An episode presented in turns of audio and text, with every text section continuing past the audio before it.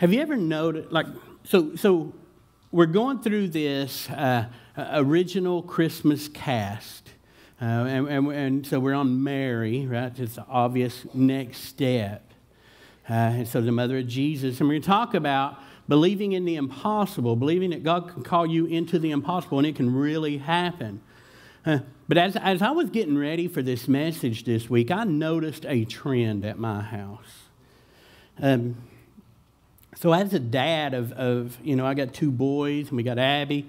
But, but the two boys, you know, as, as their dad, I felt a certain responsibility as they were growing up. You know, like I show them how to throw a baseball, show them kick a football, right? Uh, we, when they got old enough, and I was so happy that day to show them how to mow the grass, show them how to wash their car, right?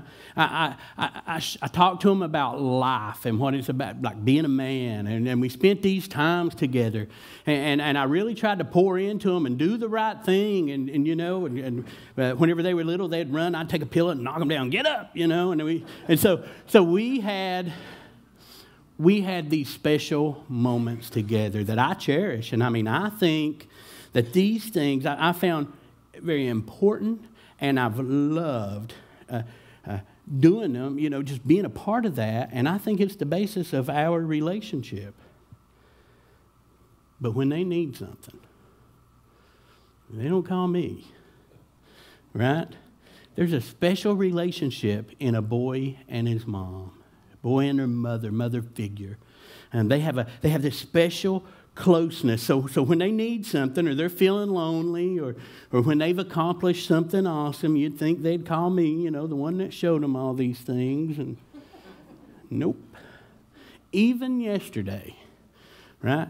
So, so Devin's girlfriend, he got her, got her some, some Christmas presents, and, and this, their semester's coming to an end, and they were exchanging gifts, and you, uh, Billy's phone goes off, FaceTime from Devin right? He didn't call me, he calls her. And I'm like, hey, what am I, chopped liver? I coached your little league team. I didn't want to do that. I did that. But, but there's a special connection between a boy and his mother. And even today, I call my mom almost every day. I don't call her every day, but I really try to. There's very few days that I don't. And, and even if we just talk for a few minutes, we have this special connection, this special bond. I mean, since I was little, I've been told I have a face only a mother could love. So it works out. And so today, we're going to talk about Mary, the mother of Jesus. And so I want to talk about, like, like we're going to learn, like, like who is Mary? And then we're going to look at the book of Luke, chapter 1. Uh, and, and, we're going to figure out, like, what, where, what perspective was Luke coming at? And then we're going to figure out what can we learn about stepping into this impossible call of Jesus? So, Mary, what do we know about Mary? Yeah, her father's name was Eli or Eloi, uh, and, and, so her full name would have been Mary Bat Eloi, Mary of Eli. Um, and, and, she had a, a, a, sister named Salome, and uh, she had a relative named Elizabeth, right? John the Baptist mom. And, and like, here's what's hard about these Christmas messages. Like, you all know these stories, right? And so I'm just telling you what you already know for most of you. Uh, and, and, so, so Elizabeth, uh, it's an unspecified relationship that they, you know, uh, she's a relative. Um, and, and, and, so they don't really, really say, uh, but she is John the Baptist mom. And so uh, if you know the story, you know that when Mary visits Elizabeth, right, it's the first worship service of Jesus that happens. And so John the Baptist flips in her womb. Um, Mary's young. Uh, like all the pictures and everything, she's probably mid 20s. They're wrong. She's probably 13, 14. Uh, so she's very young. Uh, that's just the way in that culture, that's, you know, once they they got a certain age, they would get married and stuff. And so she was already promised to be married uh, at, at, age 13. Um, she, was, she was very poor, like she grew up in a poor family. Uh, she was also in the line of King David, and she knew it. I mean, she knew it, her friends knew it, her relatives knew it. Everybody knew um, that she was in the line of King David. And it wasn't just like a proximity thing, like, You know, I'm from Johnson County, so I have to be kin to Chris Stapleton somehow, you know. Wasn't that. But it was, they kept very good genealogy. And so they knew without the shadow of a doubt that she was in that line. I mean, they, they knew it with no question. She was seen as lowly and poor by the community standards. Uh, she probably felt like there's no need to even mention that she's in the line of King David. Uh, that she had this royal line of dissension, you know, that she, like, I'm poor, I'm, I'm a kind of an outcast. Why, why would I? Uh, and so that's kind of that. Uh, she's from a nowhere town. I mean, like, like it wasn't even on the map, really, and we would never knew about it if it wasn't for this story. And, and, and was seen uh, as a low class by the world, but highly favored by God. Right? She was a devout believer in God. Um, on over in the book of Luke, we're going to look at chapter 1, but on over, uh, she sings this song or says this prayer. Uh, it's kind of a blend. They call it the Magnificat. Um, in, in, her song, there's at least 15 references to Old Testament scripture. So she knew her scripture very well.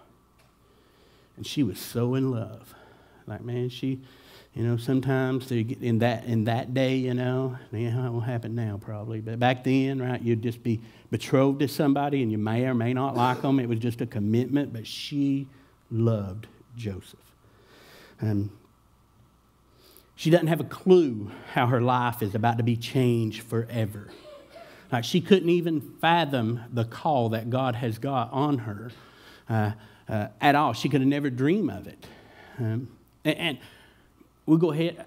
I think in this room right now, there's some people here that couldn't dream of the call that God has on your life. Um, we talked a little bit about this Wednesday night in youth group when we talked about praying for, for God to give it to you, you know. And, and, and so it's, it's from this book, from this Bible, and through prayer that we hear from God and we can discern what uh, our purpose is, what, what, what the call on our lives is, just like Mary. I mean, Mary knew the scripture, she was in the Word. Is one of the ways she was able to hear from God. You know, she had proximity, she had put herself in this position to be able to hear this call and to be able to, to live into this call. Her life changed. Uh, from the moment this angel shows up, we're going to read about Gabriel. Um, from the moment he shows up, her life is different. Uh, and, and, and, and it wasn't how she dreamed it. I mean, she was dreaming of this wedding coming up. And then all of a sudden she's pregnant and she has to, you know, it wasn't the wedding of her dream. And so that's just a little bit about Mary to get us to where we are. Like I said, we're going to be looking at the book of Luke. And so just a little bit about this, this book of Luke. Uh, it was wrote about 60 AD, so about 27 years after Jesus had ascended into heaven. This scroll was put together. It wasn't a, a book like we have today, it was on one scroll. Um, and and, uh, when Luke was writing, there was no printing process, so, so they couldn't mass produce it. It was one scroll. In fact, it was one scroll written to one person. It was a person. This was just a personal letter that was sent to a man named Theophilus. Um, there was no mass email that went out. There was no strongly worded Facebook post or Twitter uh, tweet that went out about this. It was just a single scroll that went to Theophilus. Um, he didn't Google his information, there was no Wikipedia.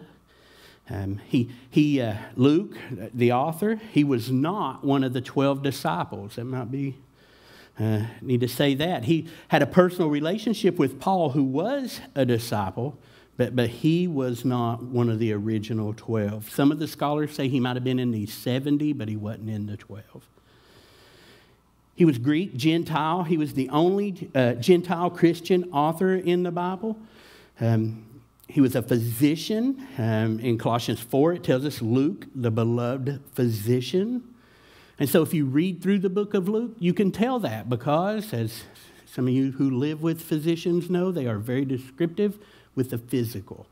Like they could they try to see what's wrong and try to fix it, try to give you an answer. And so, uh, um, and, and, so, so that's kind of how his writing was. He's very intellectual.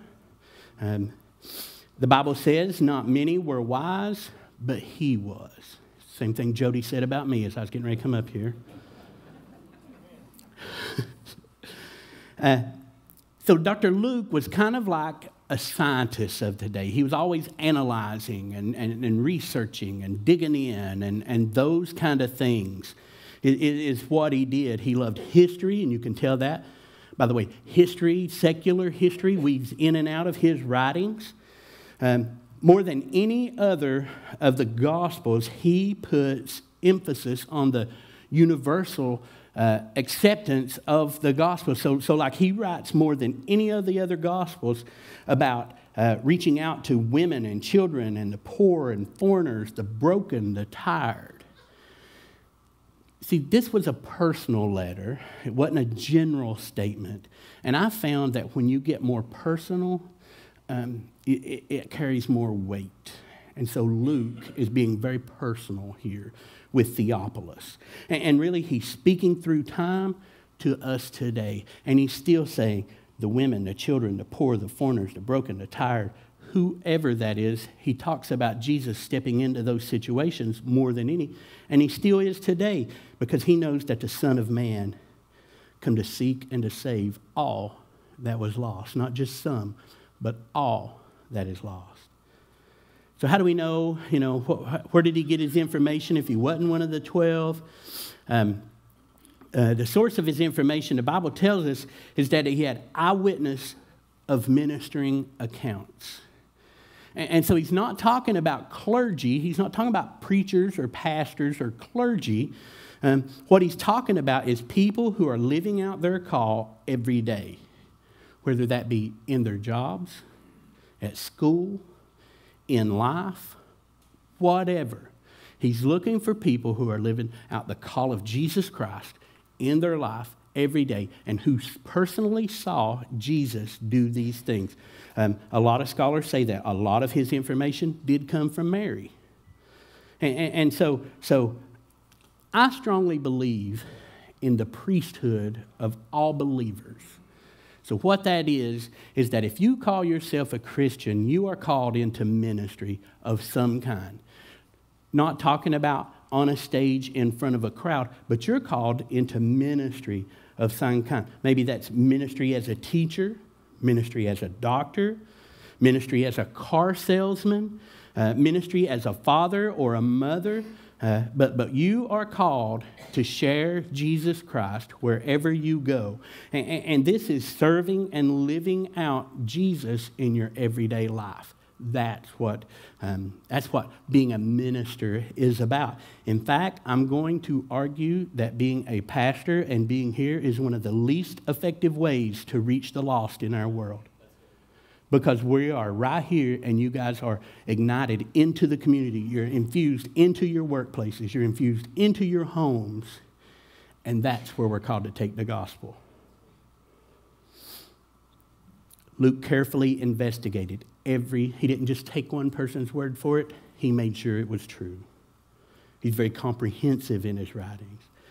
He didn't want there to be any question at all about who Jesus said he was. He wanted Theophilus to have a very certain, very clear picture of who Jesus is.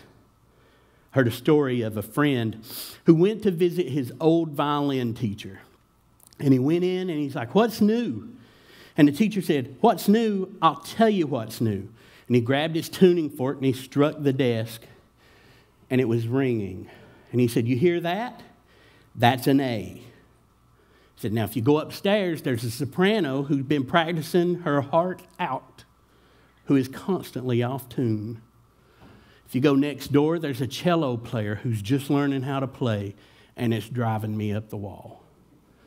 And if you go on the other side, there's a piano who they never quit playing it, but it's never been in tune.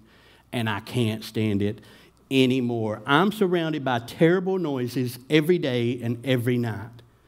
And he struck the fork again. He said, You hear that? That's an A. It was an A yesterday. It's an A today. It's going to be an A tomorrow. It, it will never change. And so that's what Luke's trying to do.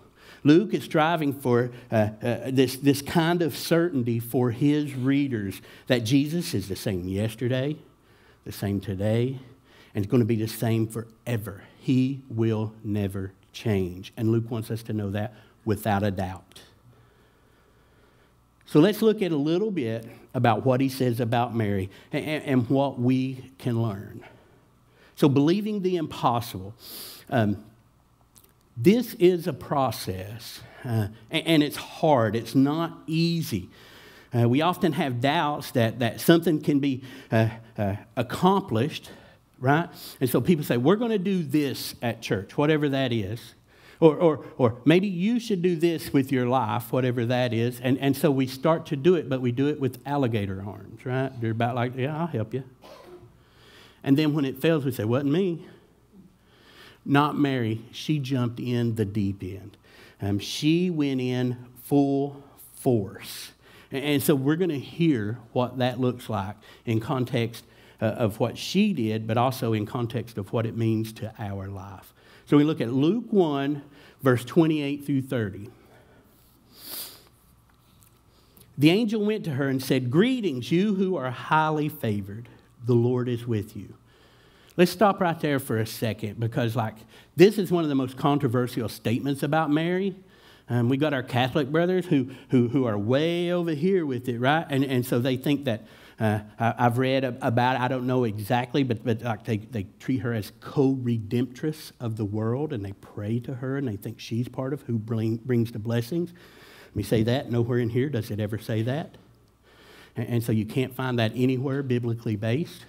But then as Protestants, we come way back over here, and we almost negate who she is. Um, and, and, and so I think there's this middle ground because I'm going to tell you God said she is highly favored. You are blessed among women. Man, that is something that we need to take note about. Mary was greatly troubled at his words and wondered what kind of greeting this might be. But the angel said to her, Do not be afraid, Mary. You have found favor with God. So, just like Joseph, like Jared talked about last week, she's not afraid of the angel, but she's afraid of this call that's getting ready to happen on her life. She's afraid of the words um, that the angel is going to, going to say to her. Uh, because remember, Mary felt like she was lowly and she was mild because of her social and economic class. Uh, it's easy for a lot of people to feel highly favored, right? Because of what we've done. Like we've gathered up all these things. I live in this house, in this neighborhood. I have this kind of bank account and drive this kind of car. Why wouldn't I be favored? But here, Mary, and, that, and that's why she's so perplexed by it. Um, she, she didn't think, she didn't think like there's no way out of everybody they could pick me, that God could pick me. Her heart was filled with fear. She's troubled at the sight of this angel, uh, um, but, but, but really she found way more fear in what he was saying, what he was going to call her to do. As God's plan began to conflict with her plans, right? So, she had this wedding plan, this future. We're going to have these kids. We're going to, you know, live here, here next to his dad, and we're going to do this and do that. But God, she could feel God's plan start to conflict with her plans. That ever happened to you? Happened to me one time, right? So, a little story about me. I worked at Coca Cola for a long time, and I was doing good, you know, um, living a good life, working a good job, had great insurance, good 401k, you know, had the American dream. Uh, in fact, like when you worked there, you would have to work on Sundays sometime, and, and some of you guys remember this, but some of you guys are going to say, What? But over there where the parking garage was, there was a gravel lot. Yeah, that's how long ago this was.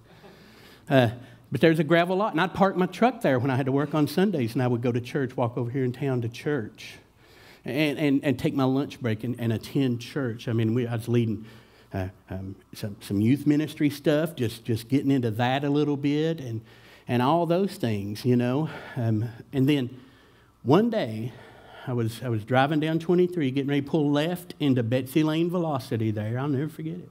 Sitting there with the signal light on. Tony Evans, man, I love him. He changed my life one day. He said, Who will I send? Who will go for me?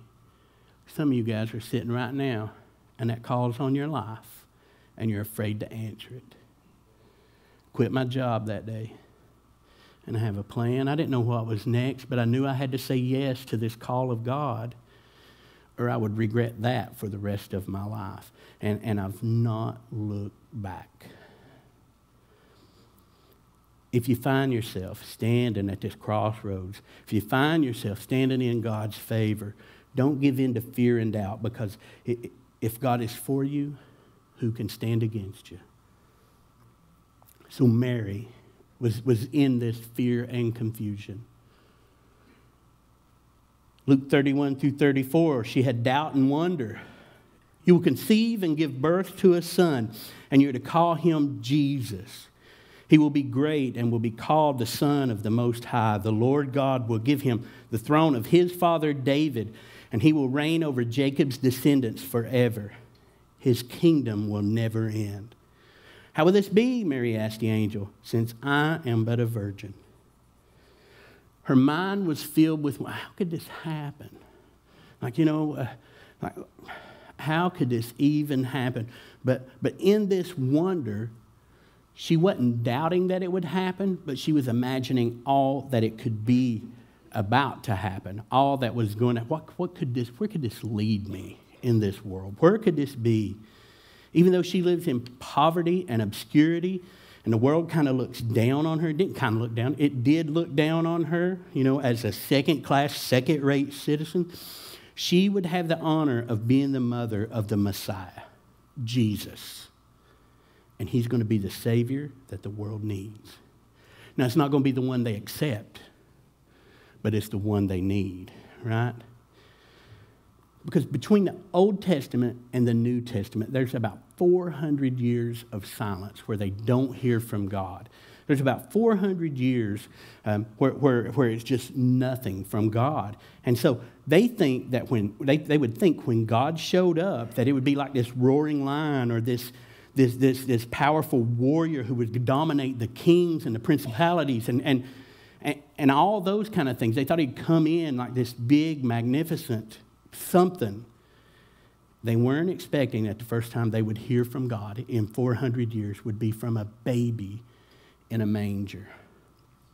And this was hard for most of them to accept. And most of them still don't accept that today. But God's plans, they confront this reality that we know. Um, Mary knew I've never been with a man. I know how babies are made. This can't work. Like, like this just isn't possible. Um, here's where I settled on this. If we can accept the first verse of the Bible, right? God created the heavens and the earth. The rest of it's easy. Excuse me. If we can accept that God created the heavens and the earth then it should be simple for him to create a fish that could haul a man in its belly and spit him out on the, on the shore. If we can accept that God created the heavens and the earth, uh, um, and, and then he created a man and a woman without any birth at all, then a virgin birth should be simple.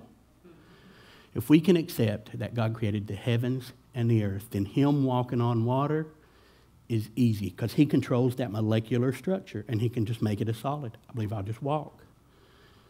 So if we can accept that first, that first verse of the Bible, God created the heavens and the earth, then dealing with this virgin birth is going to be easy.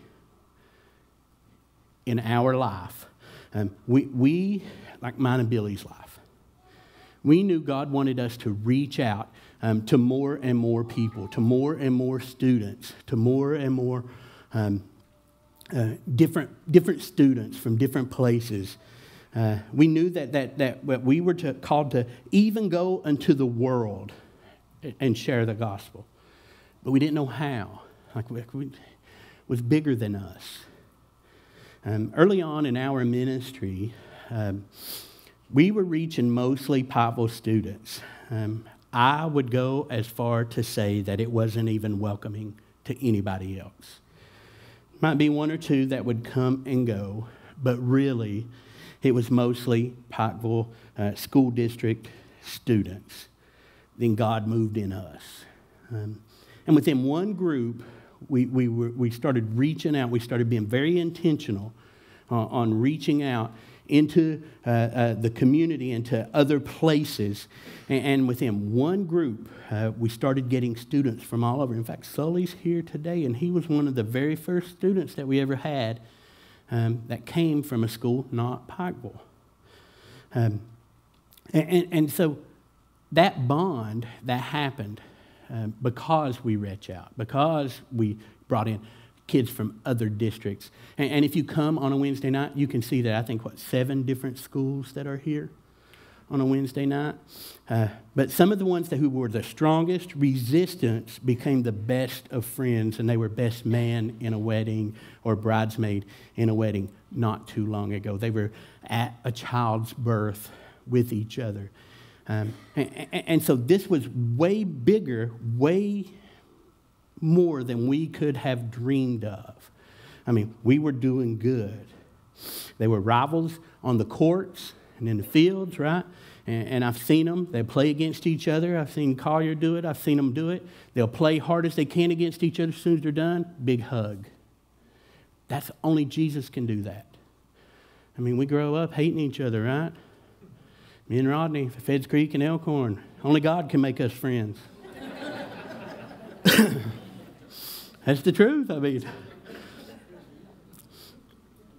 but he wanted us to reach out to the world too. And, and we, we, we thought, mission. How, how do we do a mission trip? We've never done anything like that. We've never, like, how do you get them there? How, what do you feed them? Where are they going to sleep? I mean, all these things. But God put it, stamped it on our heart, and it was a leap of faith that we took and went, took a trip to Ohio. And, we've been doing it ever since. And it's not just a trip that we take, but I'm going to argue that it's probably the single most impactful thing that we do. Started as a dream of a possibility of what can, can happen, and by trusting Him, it become real. And so last year, 55 of us went to Western Kentucky and, uh, and did tornado relief all because of what God can do when we step into the impossible. I mean, it's impossible to, to, to turn that around in a year, but, but, but with God, we did it. And so I think that we need to strive to be Christians who focus on the wonder of Jesus and not the doubt that the world tries to implant in us. I think about our elder board meetings. I leave those things, and, and maybe, you know, sometimes they're two hours long. But I leave there feeling like I've left church, right? Um, they dream about the wonder of what God can do with, through us, through you all here. Um, I remember talking one time about why don't we tear down two walls, make a big room upstairs? They're like, okay, let's do it. Within two weeks, we had hammers up there, and a lot of you guys were involved with that, and we made this big room, which we can't imagine not having now. We said, man, what would it be like if we had a Christian counseling service here at this place where people could come to a non threatening environment and be able to, to just share? And they're like, okay, let's do it. And then here we are. We don't just have a counselor, but there's a team of counselors that come and are upstairs every other Tuesday. Think about celebrate recovery, and you've heard us talk a lot about that lately. Uh, uh, like, like a long time ago, I've prayed, like, God, how could this happen? And so, like, we're like, who's going to lead it? I don't know, but we're going to try it. And now Legina's got it keyed up. And 1st of January, it's going to launch. And we would love for you to be a part of that. It's only through stepping into the impossible um, that God carries us. How do we do that? With faith and surrender. The angel answered, The Holy Spirit will come on you and the power of the Most High will overshadow you. So the Holy One to be born will be called the Son of God. Even Elizabeth, your relative, is going to have a child in her old age. And, and she was, she was, and she who was said to be unable to conceive is in her sixth month, for no word from God will ever fail. I am the Lord's servant, Mary answered. May your word to me be fulfilled. And then the angel left her. That, that verse 37, maybe you've heard it a different way, right? For with God, anything is possible. Um, what Mary really did was surrender. She surrendered to the fact that God knows more than us, that, that, that He is all knowing, that He knows the end, He knows the beginning, He knows today, and He weaves all that together and tries to put us in position to where we can be the most effective to bring the most people to Jesus as we can. His plans, His purposes are better than ours, and she recognized that. She stepped into it and she never looked back. There was not a what if, what if I'd what if she wasn't at the cross going, What if I'd have just said no? I wouldn't have to be here. There wasn't that. Uh, she lived into the call that God had placed on her life completely and fully. She dove in the deep end, as we say at my house.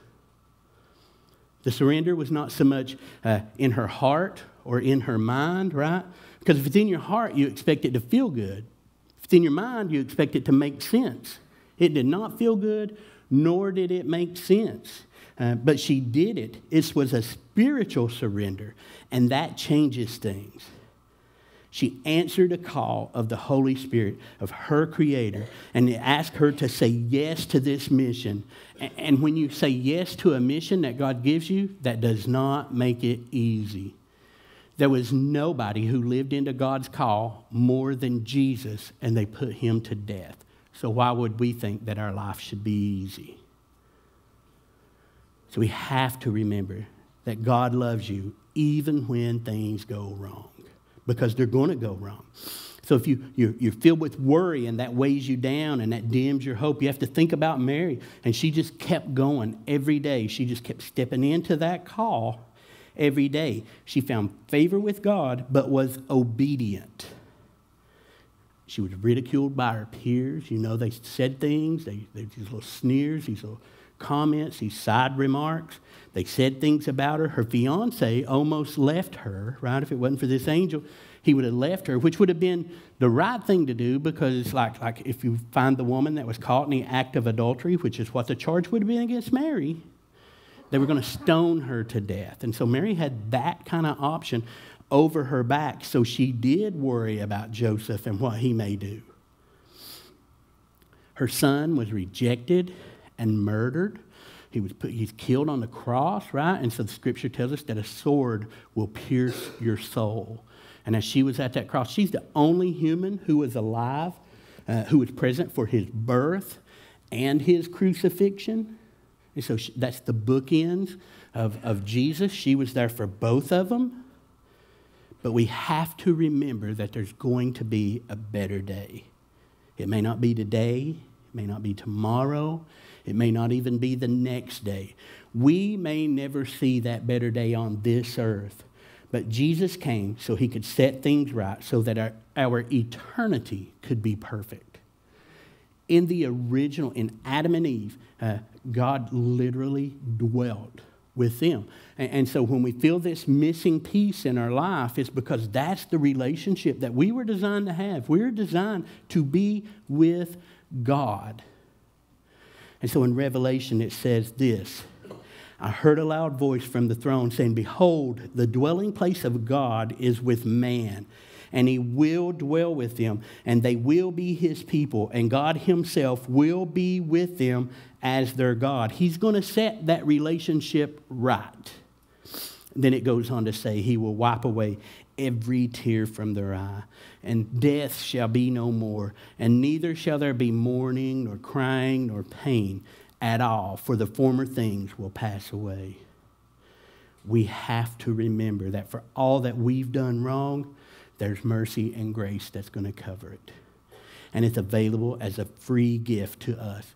He says, I make all things new, not just some things new. I make all things new. I love new things. Get a new pair of shoes. I love the smell of shoes, right? Get a new car. They even sell new car scent, right? You could get that new car scent and put in your car. Why? Because people love to smell new things.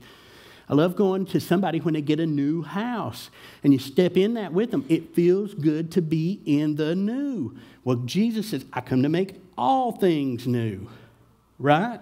Uh, I don't know about you, but I could use some new. I can use some new in my life today. All things work together for the good for those who love and who serve him. Those that seek him and his kingdom first will have everything else added to them. And, and, and so, God is calling us to step into this brand new call uh, in our life. He we is um, looking for us to step in to what He has designed, His purpose for our life, and not ours. I said all that to say this. Like I wanted us to get our minds around that so that we could get here. God is looking for yes people people to say yes for, for his call on their life. He's looking for yes families, families who are going to live together and live out this call as a family unit in the community in which they live in. He's looking for yes churches, churches who are going to step into the troubled parts of the community and try to make a difference, try to make something change for those people. He's looking for yes communities who are going to change the world. That's what he's looking for because nothing is impossible to God. I believe that the Holy Spirit is here today and that he's actively making calls similar to what the call was on Mary's life. He's calling you. He's not seeking the most astute, he's looking for somebody to say yes. He's not looking for the wealthiest uh, or, or even the poorest. Somehow we figured out that poor makes you a little better, you know, spiritually. But he's not looking for the wealthiest or the poorest. He's looking for somebody to say yes. He's not looking for the most spiritually mature. He's looking for people to say yes to the call on their life, right? I think about the sermon I preached just a few years ago, crossing the river, right? You got a river you need to cross, there's only one man that can get you there. You got a mountain you need to get over, you got a hurdle you need to jump, there's only one person that can help you. And He wants that for your life. He specializes in things that we think are impossible. My wife is a yes person. I see it every day. I mean, like for me, this is normal stuff, but when I step back and I look, I'm amazed. The way she says yes when she steps into students' lives who are in need or in trouble, uh, uh, find herself in a bad spot or, or they just need love, she says yes. Uh, the, way, the way she organizes things that, that, that could be fun or give them an opportunity that they may never have in their whole life just because she wants them to experience that, she says yes. The way she goes above and beyond in her work, it's not just a job, it's a ministry to her. And she says yes. The way she loves relentlessly to anybody that's around her no matter what the situation is, she says yes. She never fails to impress or inspire me. We need yes people, not just in our church, but in our homes, in our communities, in our school systems, in our workforces, in our government, no matter where we are, we need people to say yes to the call of God, just like Mary did, so that we can change things. We can change things for the good. I want us to do something. And this isn't going to play well on the live stream, or maybe it will. I want you to look around right now, and I want you to see somebody who, who maybe God has a call on their life. Go ahead, it's okay. Everybody's going to do it. If everybody does it, it's not awkward. All right, you got that person?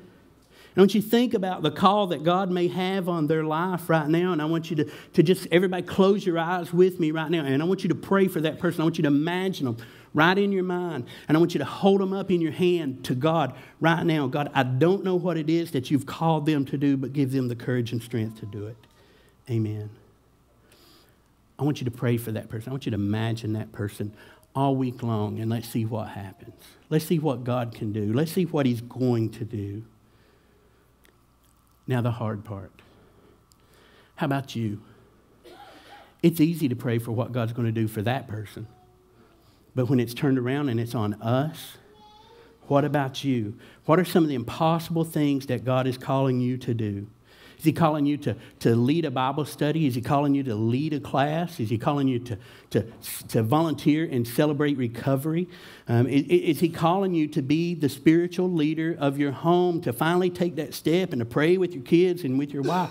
Uh, is he calling you um, to share the gospel with your family or with your friends or at work or, or, or whatever? Is he calling, there's people in this church that he's calling to plan a church, to go to the mission field.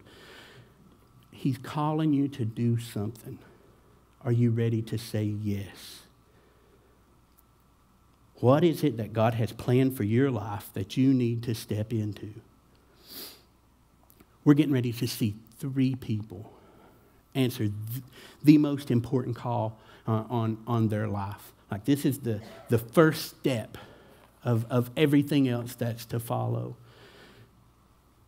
They're going to publicly confess that Jesus is their Savior. And that is amazing. That, that's a miracle that just keeps happening. And they do that. They invited their friends and they invited their family. You know why? Because they wanted to inspire and encourage them too that, that this is possible, that this is not just for me, but this is for you. And I want you to know that if you sit here today and you do not know Jesus Christ as your Savior, that today is the day of salvation, that Jesus came for me, He came for us, but that He come for you. And, all you've got to do is say yes. He's looking for yes people. Are you willing to take that step this morning? Just like Mary, you've got to believe that the impossible is possible. Pray with me if you will. Father, we do give you thanks this morning for all that you're doing through us. But Father, we also ask you to, to step us into this brand new to step us into this call that you have on our life. Maybe it is a call to lead a group or, or, or to be uh, uh, something different at work or, or maybe to, to, to do our family even brand new and different. Or, or, Father, it may be that we answered a call from you for the very first time and we call ourselves a Christian. Father, I pray that you give us the courage and the strength um, to do that not just this day, but every day. And I pray this in your name. Amen.